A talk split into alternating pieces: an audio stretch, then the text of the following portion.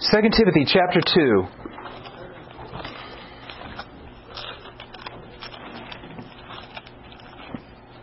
Do your best to present yourself to God as one approved, a worker who does not need to be ashamed, and who correctly handles the word of truth. Uh, probably, I don't know, what do you would say? Probably once or twice, two to three times a year, I take a break from uh, kind of our preaching, whatever preaching series we're in, and, and to talk about our Bible. And and so this is not this morning is going to be one of those times. Fact, this morning and, and next Sunday we're going to talk about our Bible. You remember we've done we've done things on translations. What's the difference between the translations? How different philosophies of translations. We've done textual criticism. We've done manuscript evidence. From time to time, I think it's important that we we we take a step aside and learn and understand uh, better God's word. And so we're going to do that. Uh, and and some of what, uh, well, maybe much of what we cover today, you already know. Um, but that's okay because it's a good reminder.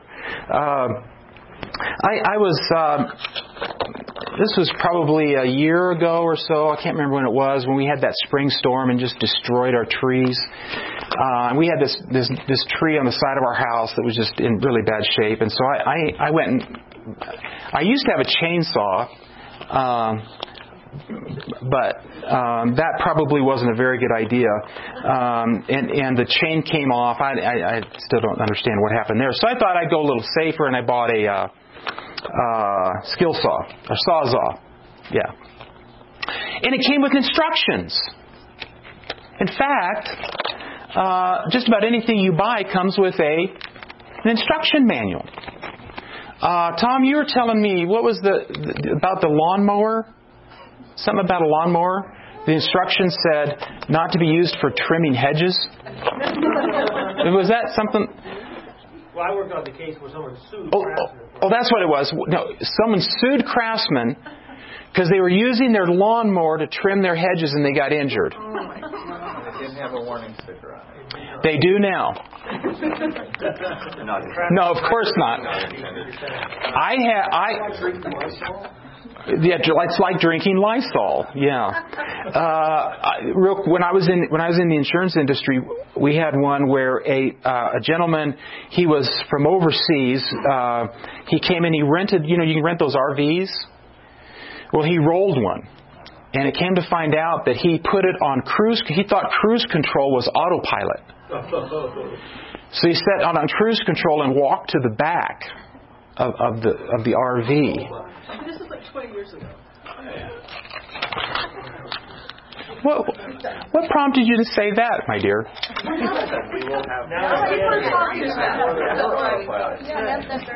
They are talking about self-driving cars. Okay, all right, whatever. My point is. Okay, I, I could tell you about a conversation we had this this week about how there's no correspondence between how big you are as a baby and how large you become as an adult. So, her, her, an example she used was myself. That I was a, I was a very small baby, but now look at me. Um, anyway, owner's manual instruction. Then they tell you how to use it. Um, they tell you how to assemble it. Operating instructions, power indicator light, trigger, on and off switch. Very important to know the on and off switch. Uh, variable speed dial, foot plate adjustment, um, sawing, sawing tips, tips on how to saw, um, pocket and plunge cuts, uh, maintenance, cleaning. That'll never happen. Tr- trouble, troubleshoot. So they give you this whole thing, not just in English, but in Spanish and in French, uh, uh, Pig Latin. I don't know. So, and yet we come to the most important manual that a, a person can own, and, and, it seems as though we, we don't really follow any kind of operating instructions. We really don't know how to approach it. We really, many, many people don't even know how to use it. And, and it's not really their fault, it's because we've, we've not included an instruction manual. We've not helped people understand how to use their Bible and how to how to understand their Bible. In fact, 2 Timothy 2:15, let me just give you a quick quiz. Does 2 Timothy 2:15 encourage us to handle the word of truth?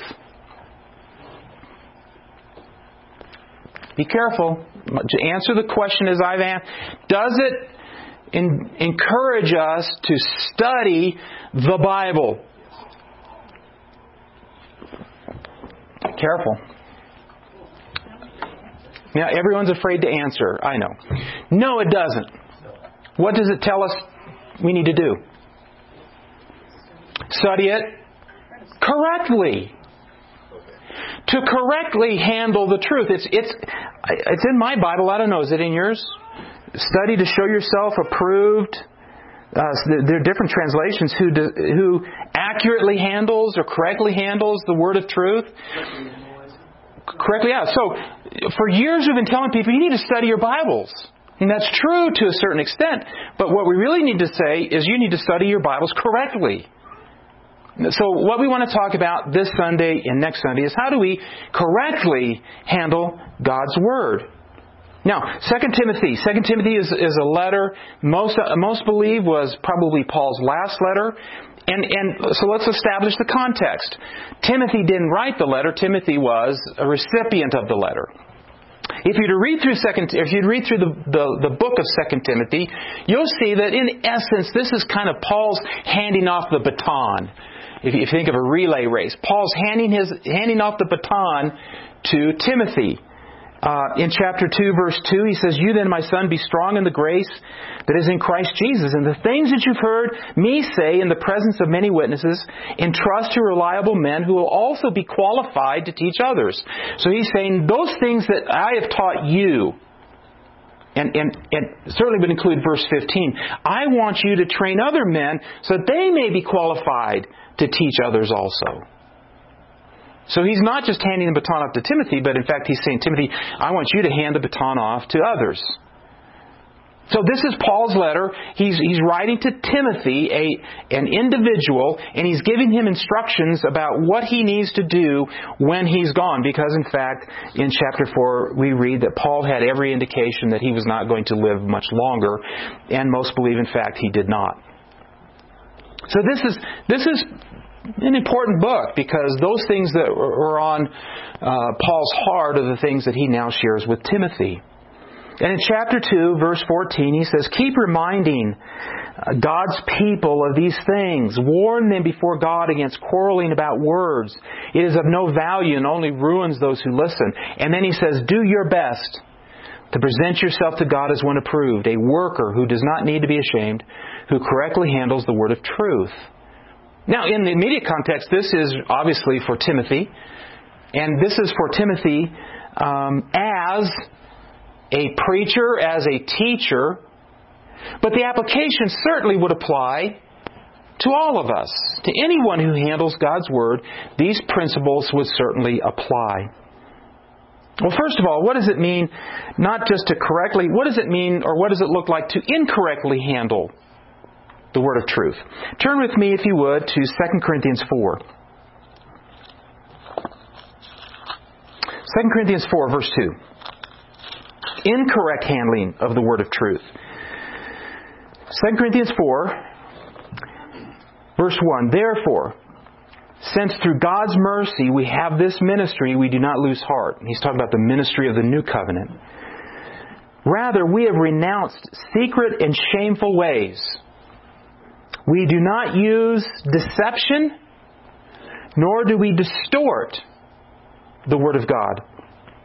The first way we incorrectly handle the Word of God is through distortion. What is dist- what would distortion be? We don't we don't distort the Word of God. How would you uh, how would you take distortion? Words out of scripture out of context. Okay, scriptures out of context. What, what would it mean to distort the Word of God? Place an emphasis on something else. Yeah, you're just a little off. Or Dan? I was going to say to skew it towards one's own motives. Okay, that, that now so we have distortion, we have deception. Now there's kind of there's kind of an overlap, but yeah, the, the, to dis, there in both of these, both distortion and deception, we have intent. I think in distortion, there's less the intention than there is in deception. But it is. It, it is to. It is to. It is to kind of guide away from what the real meaning of the text is. To blur the real meaning of the text. Now, deception, he says, we do not use distortion. We do not use deception. I think deception is more intentional. I think that there are times when I have taught God's word, or you have read and interpreted God's word, and we have distorted it. But it wasn't intentional. It doesn't make it okay. It doesn't mean it's all right. It just means that there, there was no malice aforethought, I guess you could say. Deception is something different. Even though there may be some people who are themselves deceived, um, for the most part, deception, there's more of an intent there. It is, it is to handle God's Word in a way that, in most cases, for your own benefit. So preachers deceive for their own, usually their own monetary benefit. But sometimes there's intentional deception um, for personal can't, aggrandizement. I probably shouldn't. I probably shouldn't use words like that. Honestly. But but to, to, to build up yourself.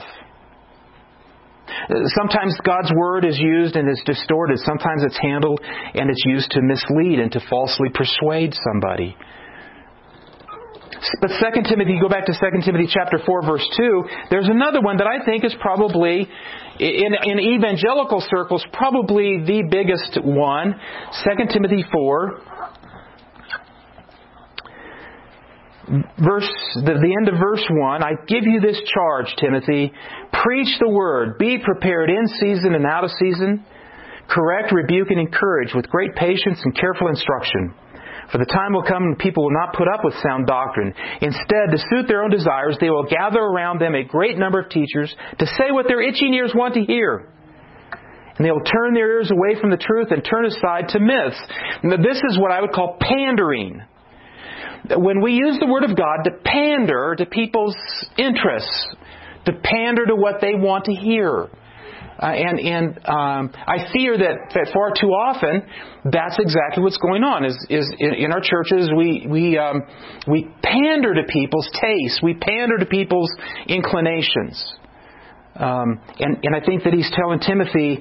Um, we do not want to distort the word of God. We do not want to. Obviously, we not we use the word of God to to deceive, uh, and and we ought not to pander. But what about all of us. What about the average Christian? How do we correctly handle the word of truth? Uh, the first thing he says in, in verse 15 is do your best. Some of our other translations, what do some of our other translations say? Diligent. Be diligent. Strive. Anything else? Do your best. Work hard. Be vigilant. Be eager. Um, that we see these, that we see this verb used all throughout the New Testament. Do your best. Be diligent. And he says to be diligent to do what? Do your best to what? Present yourself to God as one approved. That's what we're to be, that's what our goal is. Our goal is to be diligent to so handle God's Word that we present ourselves to, to God as approved to God. Now, some have suggested this is eschatological, and what I mean by that, or what they mean by that, is that the is that when Jesus comes again, you know, we're going to have to stand and, and answer to Him how we handled the Word of God. And I, I don't I don't quite understand how that's supposed to go down. Because the Bible says that absent from the body, present with the Lord. So is it right before I get right before I get into heaven I'm going to have to answer how I I think this is right now. I think he's saying that right now we want to make sure that before God we are ha- accurately handling the word of truth, that we are approved to him right now. What does that mean? That we're not ashamed. We, are not ashamed in the sense of that we're not handling it accurately. Uh, so, so I think clearly he says, do your best to present yourself to God right now as one approved a worker who does not need to be ashamed. And how are we not to be ashamed, or how is it that we cannot stand ashamed before Him? Is by correctly handling the word of truth. And, and, and handling the word of truth is a participle. Remember what a participle does? It modifies the main verb. By means of. So the way, the means by which we are not ashamed and we present ourselves approved to Him is by correctly handling the word of truth. By means of correctly handling the word of truth. So how do we do that? Number one, recognize your own theological biases. We all have them. The person who says they don't have them probably has the most.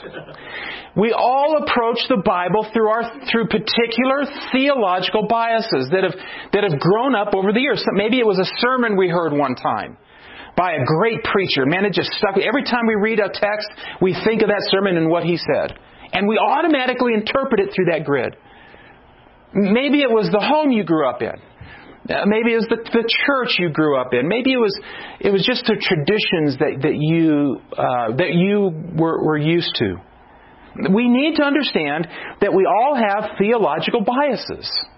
We all do. No one approaches the Bible from a purely neutral standpoint. And by the way, and we're going to talk about commentaries here in, in, in, a bit, you need to understand that whenever you read a commentary, that, comment, that commentator has a theological bias they're kind of like scientists.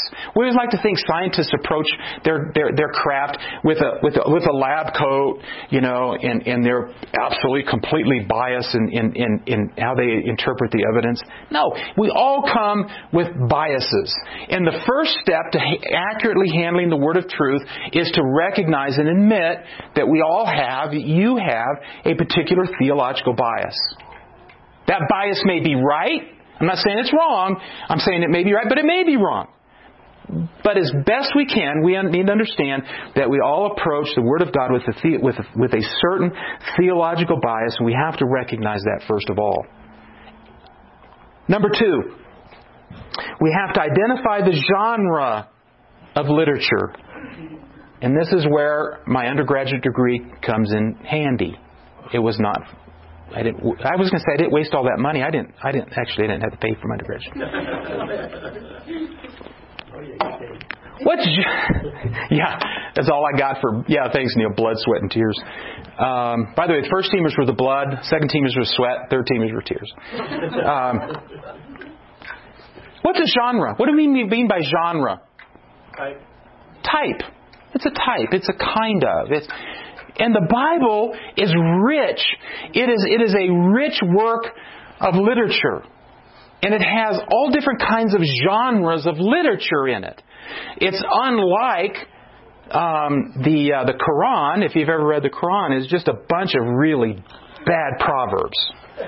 Um, genres. We have all different kinds of genres. Why is it important to understand the genre? Turn to Psalm 91, verse 4. So I'm I'm uh, Carl Christian, and I turn and I'm reading through the Psalms, and I come to Psalm 91 4.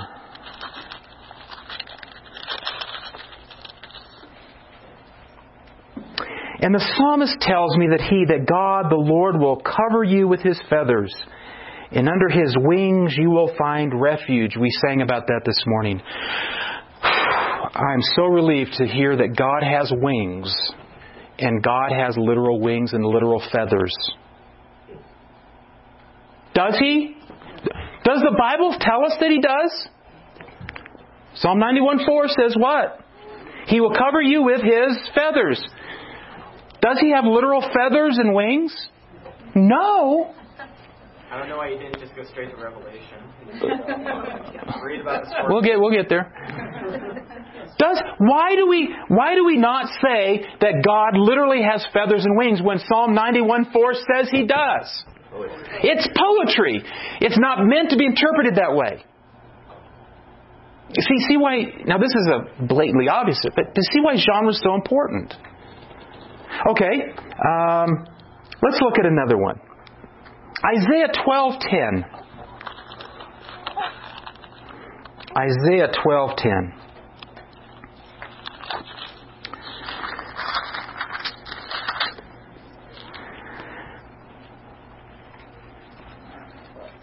There is no 10.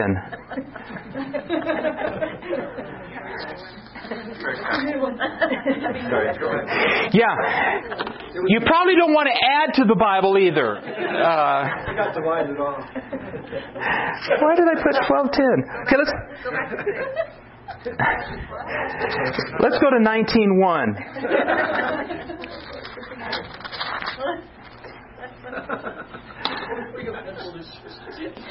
Yeah, my Bible is in pencil. So, okay, 19.1. And I, I, this is, See, the Lord rides on a swift cloud and is coming to Egypt. The idols of, uh, of Egypt tremble before him, and the hearts of the Egyptians melt with fear. What does Isaiah 19.1 say God is doing? He's riding on a cloud. Is, did the Lord literally ride on a cloud? No. Why do we, why do we not interpret it that way? Because this is prophetic language. Prophetic language uses symbolism and symbolic words and clouds throughout the Old Testament. And in fact, I would argue even in the New Testament, clouds are a symbol of God's presence. And so, and so we don't read Isaiah 19.1 as if God has, is, you know, riding on a cloud. First of all, the Lord has no corporeal essence. The, the, the Lord, He is His Spirit. How, how does the Spirit ride on the clouds? Unless you want to argue Trinity at this point. But even that's good. You're going to be hard pressed. Jesus riding on clouds. We we see in Acts one clouds. So, 19. We don't we don't believe Jesus, the Lord, literally rides on clouds because this is prophetic language. Um, let's go to Revelation. Blake uh, got me going on Revelation. Revelation chapter 13, and you could pick a lot in Revelation. Revelation 13. The dragon stood on the shore of the sea. Now, was there a literal dragon? Now, I'm not talking about his vision.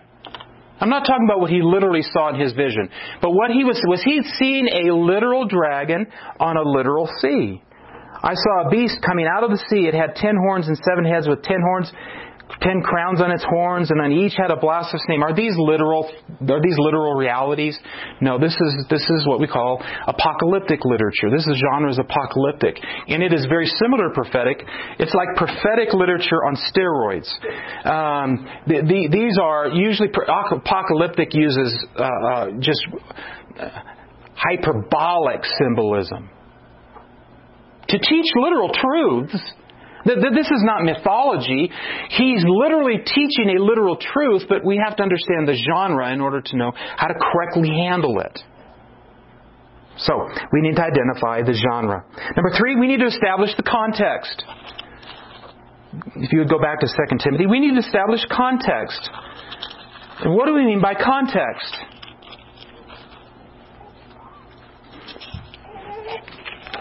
What, what, is, what is context? In the Bible, in time. How, how this fits in the whole passage. How, how what be is being said fits. It fits with what I've just said, fits with what I'm about to say. Most of us, unless we're. Remember Miss South Carolina? Remember that? Uh, when when the English la- language took a battering. Um, if you've not heard that clip, we we don't speak like that. We don't we we don't speak in in completely disjointed, unrelated things. We don't say baseball, hot dog, tar, car, such as, therefore, uh, chair. We we we, we typically speak some better than others in some kind of train of argument, some kind of logical thought. And the Bible is no different. We, we need to make sure that we, we interpret the Bible in the train of thought of the author. What has gone before, what has gone after. And this is what we call the literary context. The literary context is, if, if you were to look at 2 Timothy chapter 2 verse 15, you would want to study really chap, verses 1 through 14 and 16 through the, probably through the end of the chapter. Although even chapters aren't necessarily the dividing lines. So you want to look at the, the, the literary context. What has he just said? What is he about to say? What does he say after what I'm studying? So you know that what his train of thought is. So we, we look at Literary context. We also look at historical context. What's historical context?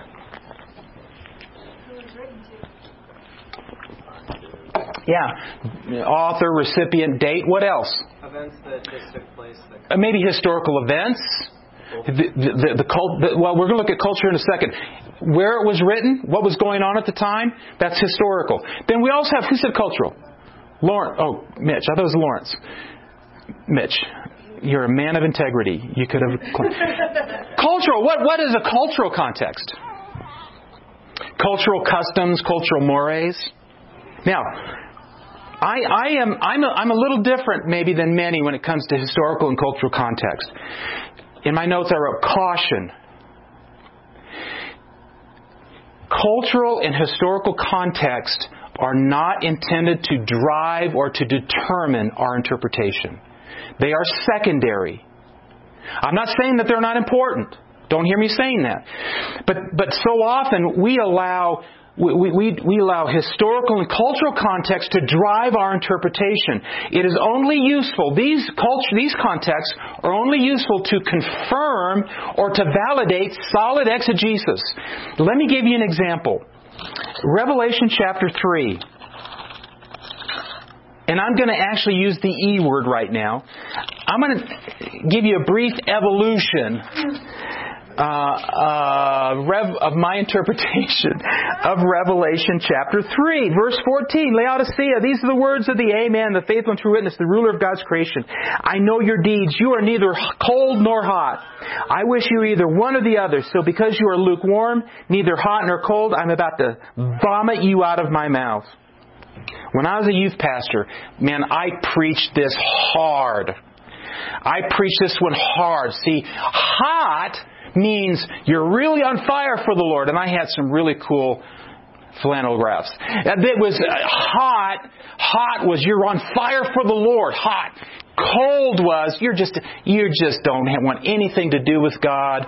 God is so irrelevant to you, and I hate. I just I, and and lukewarm is you're a Christian, but you're not really committed. And what God was saying is, I would rather have you be a non Christian, cold, than to be a lukewarm Christian. And I preached it hard. And then I gave invitations for them to rededicate their lives and stop being lukewarm. And then I, you know, I, I started learning how to maybe correctly handle God's word a little more. And here, then here's the next phase I went into. I said, well, he's talking about hot and cold, and I looked at the historical context. And Laodicea is apparently is located near Hierapolis and Colossae, and Hierapolis they, they piped hot spring water into it, and and Colossae they they they uh, they piped cold cool water. But by the time it got to Laodicea, the hot wasn't really hot, the cold wasn't really cold, and it was useless. Well, it, that, that drove my interpretation. Well, I thought, well, that obviously was a typical government project then. If they built an aqueduct to hot, and, it, and by the time it got there, it wasn't hot anymore, and the cold wasn't. Obviously, this was a government project, right?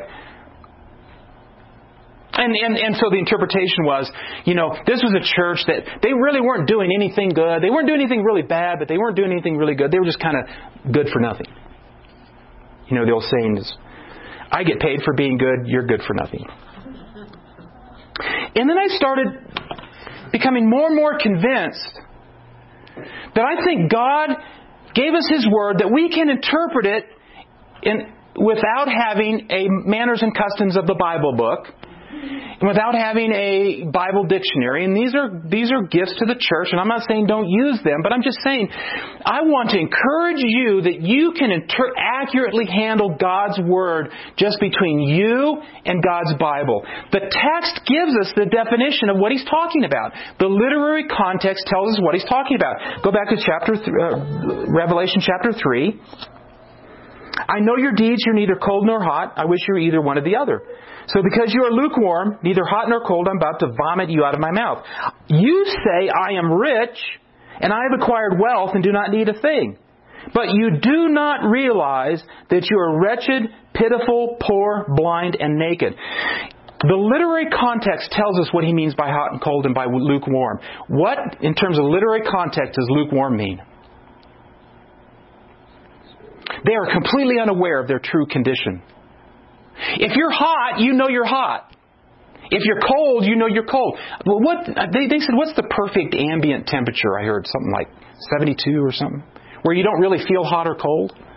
See, their problem was was that they had no clue. They were completely oblivious to their true condition. They were neither hot nor cold. They were absolutely. They didn't realize that they were blind, pitiful, poor, naked.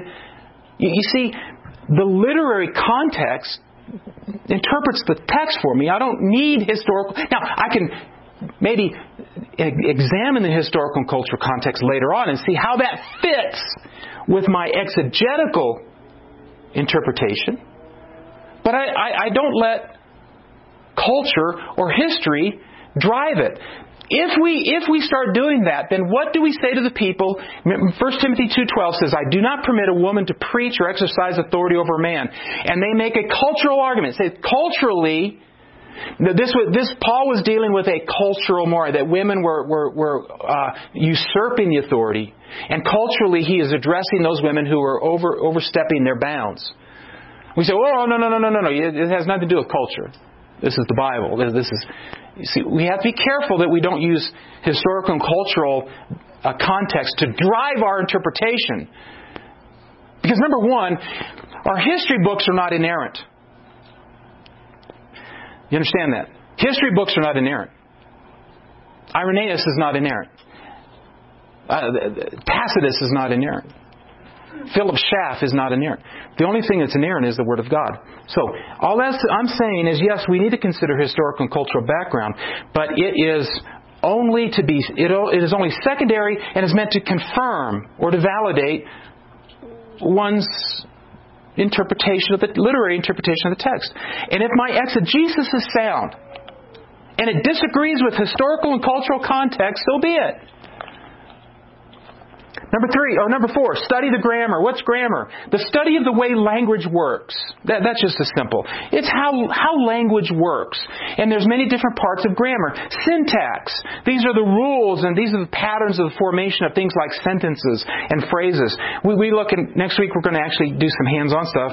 You know, conditional clauses, therefore, for, since, if. Um, verbal, verbs. You know, we talk a lot about verbs. Um, genitives uh, the, these are all part of syntax. We, we, we need to study those things. Morphology. Morphology is the study of words. Word, how words are formed and how we do. How do we do a word study? How ought we do a word study? Here's what. Here's yeah. here's what we do. We go to a lexicon and we look up our word, or we go to Strong's and we look up our word and we, we pick which one. But we understand that, that words in the Bible have semantic ranges. English has semantic ranges. For instance, what does green mean? What's that? Yeah.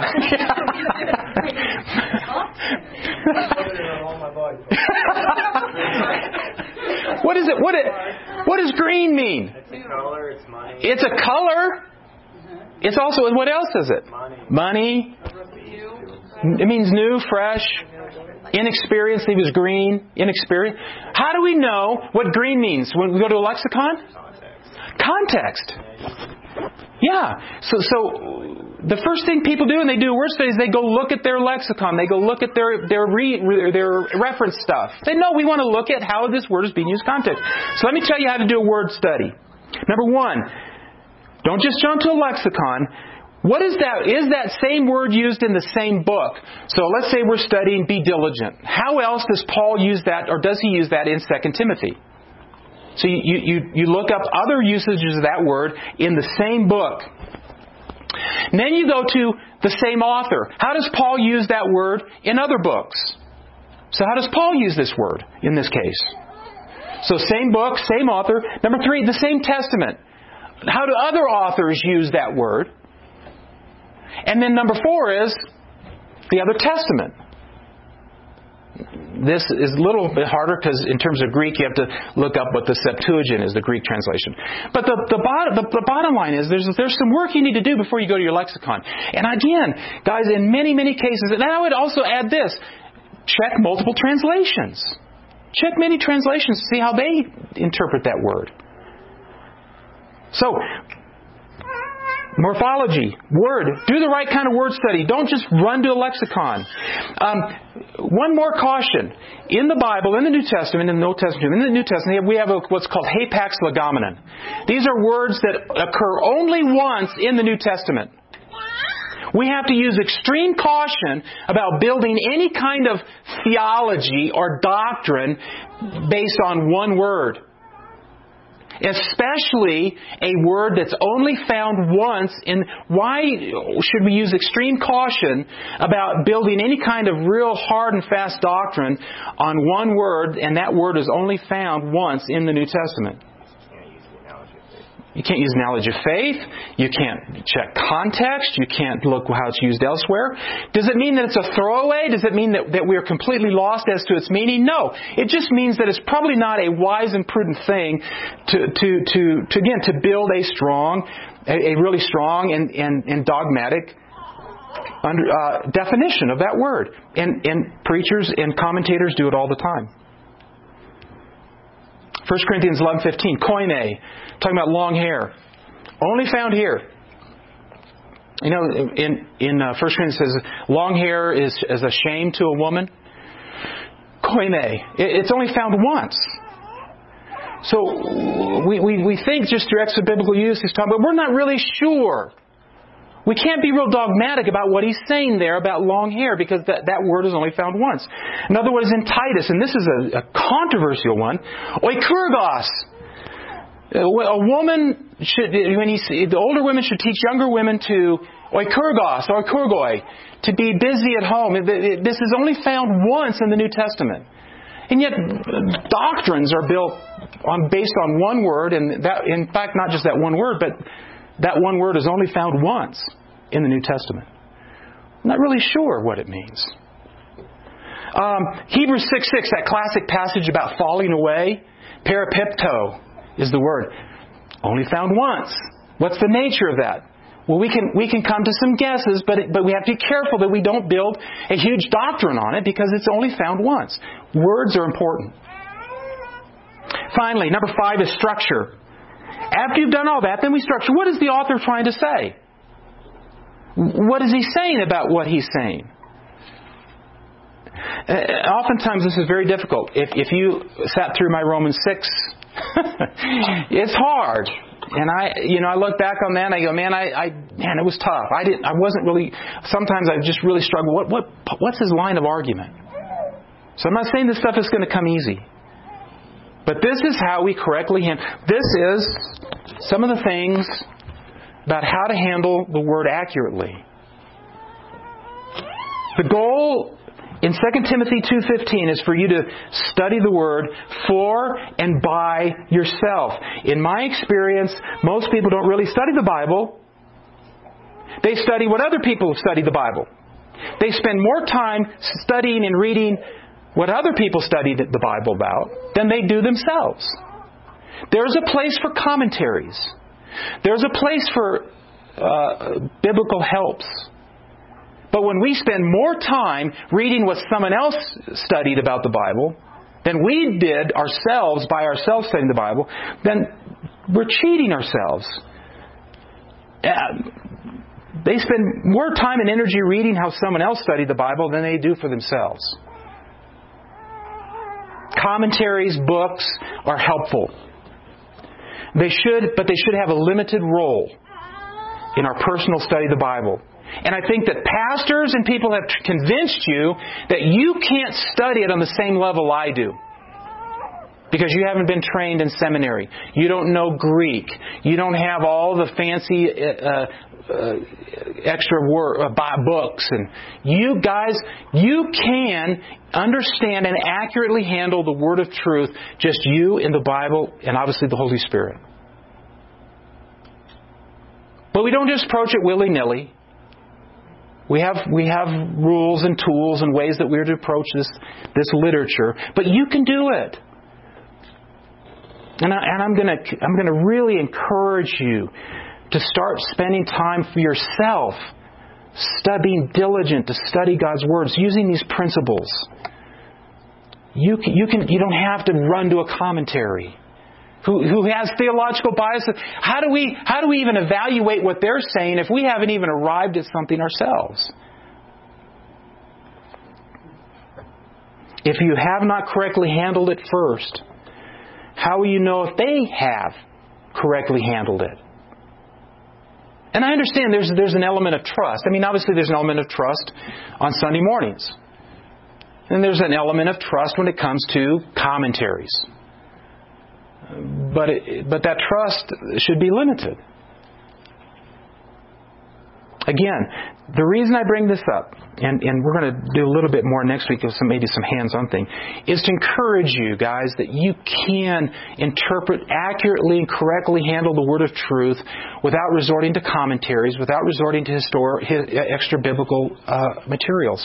Those things are helpful, and those things can help us maybe to make sure we've worked through, after we've done our work, to work through all, have we addressed all the issues? Is there something, there's, was there a blind spot? Was there something I missed? But we cannot spend more time reading how someone else has studied the Bible and, than more time uh, us. Tom. I, I, I think there's one thing, and I, and I, you probably didn't even bring it up because it's probably so obvious, but the starting point has to be that this is my ultimate authority. Yes. And I, I know everybody would agree with that, but when it gets right down to it, it bothers me so much. Huge. So much Huge. Science becomes on equal footing or or you talked a bit, a little bit about history. Yep. It's on equal footing. No, it's not. It's not. Great point. And, and I know it's kind of an obvious point, but if this is not my ultimate authority, then at some point I'm willing to say science is equal, and I gotta I gotta fudge the Bible to make it match what I think, or the other way around. Well, I think. And so, well, well, let me let me. I know you would agree that. And let, no, I'm so glad you did because you we've talked about this. Science doesn't say anything. Well, Scientists scientists right. tell us whatever. Not on equal footing with that. So we take the Bible at face value. And then we do all the stuff. Right, right. Uh, great point. If this, let's assume that all of this disagreed with everything out there was telling us. And we were doing our best to understand it. Right. And go with it. Right. Very little in, in this book is really hard to understand. Most of it is what? Very understandable if, if we approach it correctly. What if this disagreed with everything our culture told us? That's a big what if, right? No, I think we, we profess that this is our final authority, but we rarely, sometimes Christians rarely practice that this is our final authority. Real quickly, we, I see this so much in scholarship. I, will read a book. Um, the classic example is I read a book by Dr. Larry Hurtado. He's passed away. Um, I'm not trying to badmouth him, but he wrote a, he wrote a book on second century second century Christianity, and in like the first chapter, he's talking about Second Timothy may have been written by Paul, may not have been written. He's he's doing all this redaction criticism, and I threw it in the trash. Anybody who's not going to approach the Bible as our final authority, uh, uh, and, and, and here, here's the line. Uh, a, a, friend of a friend had a, uh, about all these book endorsements and these books.